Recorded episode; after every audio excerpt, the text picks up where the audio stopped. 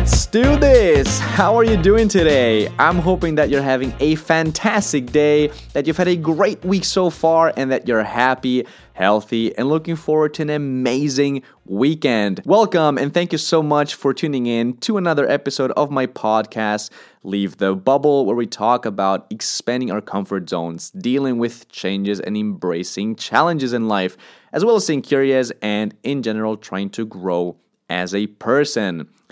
Last week, I told you the story of the time my buddy and I commandeered our street's badge of honor.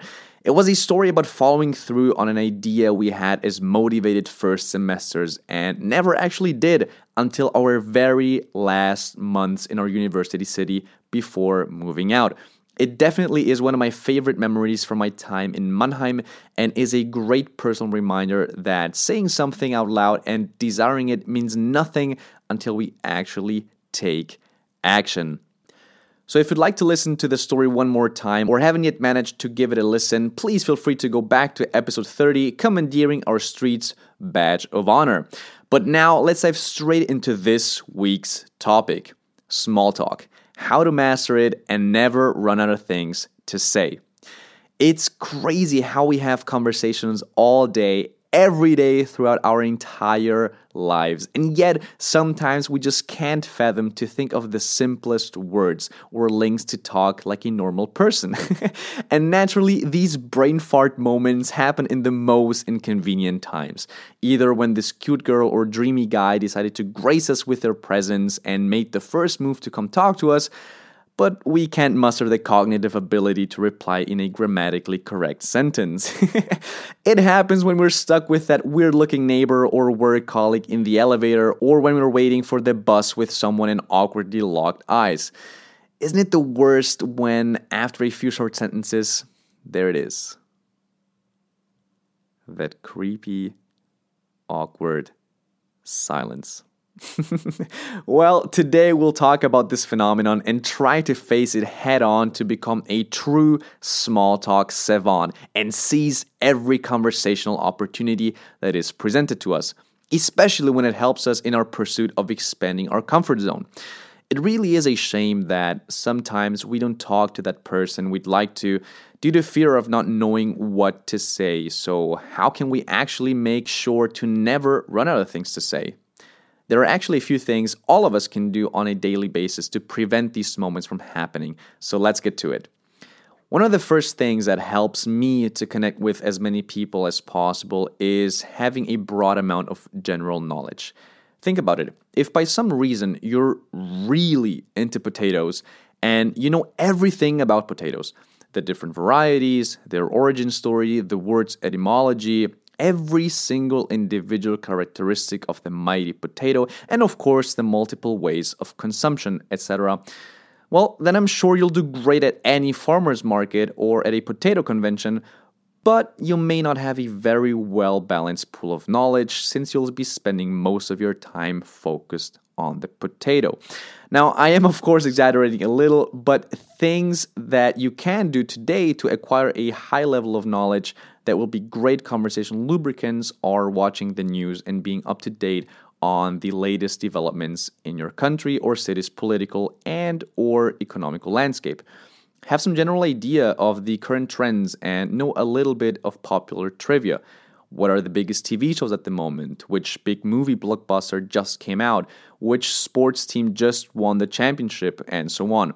You get the idea. Have some high level topics that you know about that are easily slipped into a conversation where the chances are high that your counterpart also will have something to say about it. Remember, chances are very slim of finding prolific potato partners out there. the idea is to know enough about a topic to be able to riff off one another. You don't need to be an expert. So, read an article, listen to a podcast, or watch a YouTube video on a topic that interests you. Nowadays, it's so, so easy to learn a tiny new thing every day. So give it a go. The next thing that helps any small talk develop into an interesting conversation is considering any additional context you may be able to add into the spoken words. Or simply put, don't be too literal when it comes to listening what people say.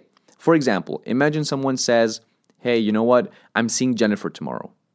Now, if you know that this person and Jennifer are best friends and haven't seen each other in months, then you can reply joyfully how fun it must be for them to catch up and see each other again after such a long time.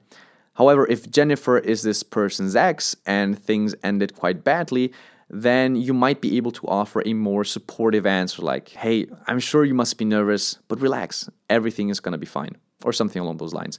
Thinking beyond what is said and considering a little bit of context when possible goes a huge way when it comes to creating a rapport with this person and giving a more empathetic answer.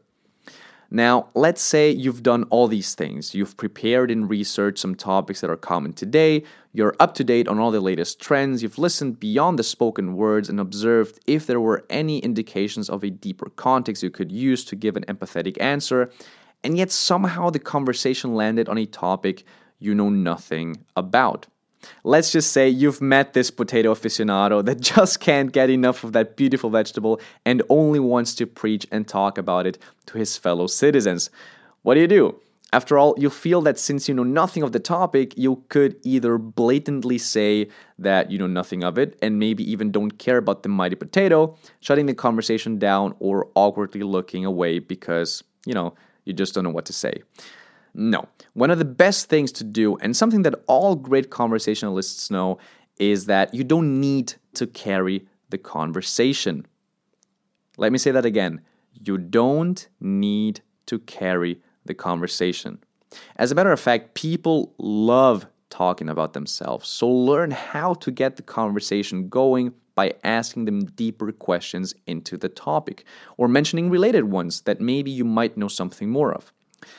If you decide to go with the first one, you may want to use the opportunity to learn something more about the potato.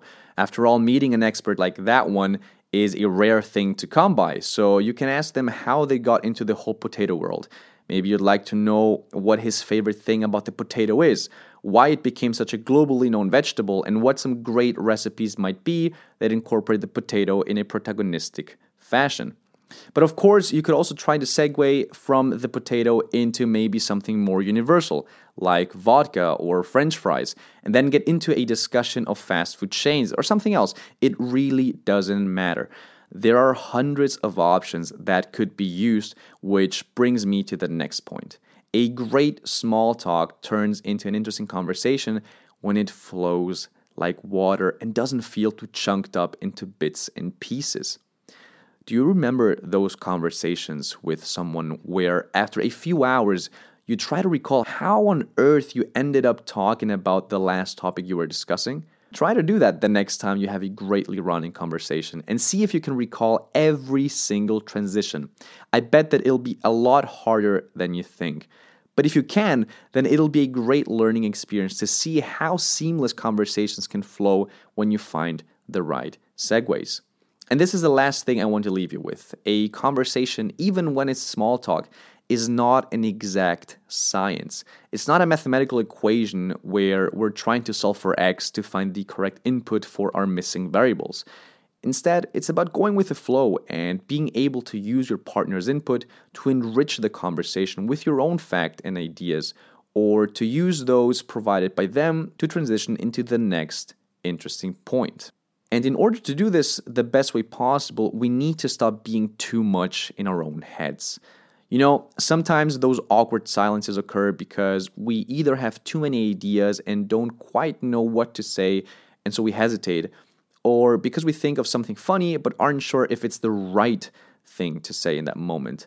The best thing is to just relax, stop hesitating, stop overthinking, and just go with the flow. This can be either at the very beginning of the conversation where you decide the first topic or when you're trying to segue into a new topic. Don't worry about being judged or anything like that. Chances are the other person was also thinking of transitioning into the next thing but didn't quite know how to do it. Well, this is it for this week's episode. I hope you enjoyed it and got to take some inspiration from it. Remember, it's not that difficult to keep a conversation going. The only things required are a little bit of interest, that you pay attention to what your partner is saying, and to not overthink any potential ideas you may have to enrich your dialogue with. Just go with the flow, ask any clarifying questions to learn more about the topic or about the person you're talking to, and have fun. At the end of the day, any exchange with someone is a great opportunity to learn something new and to expand your comfort zone. So go for it. I'm rooting for you.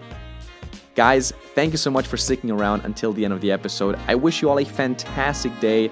And as always, please stay safe, stay healthy, and hey, don't be afraid to leave your bubble.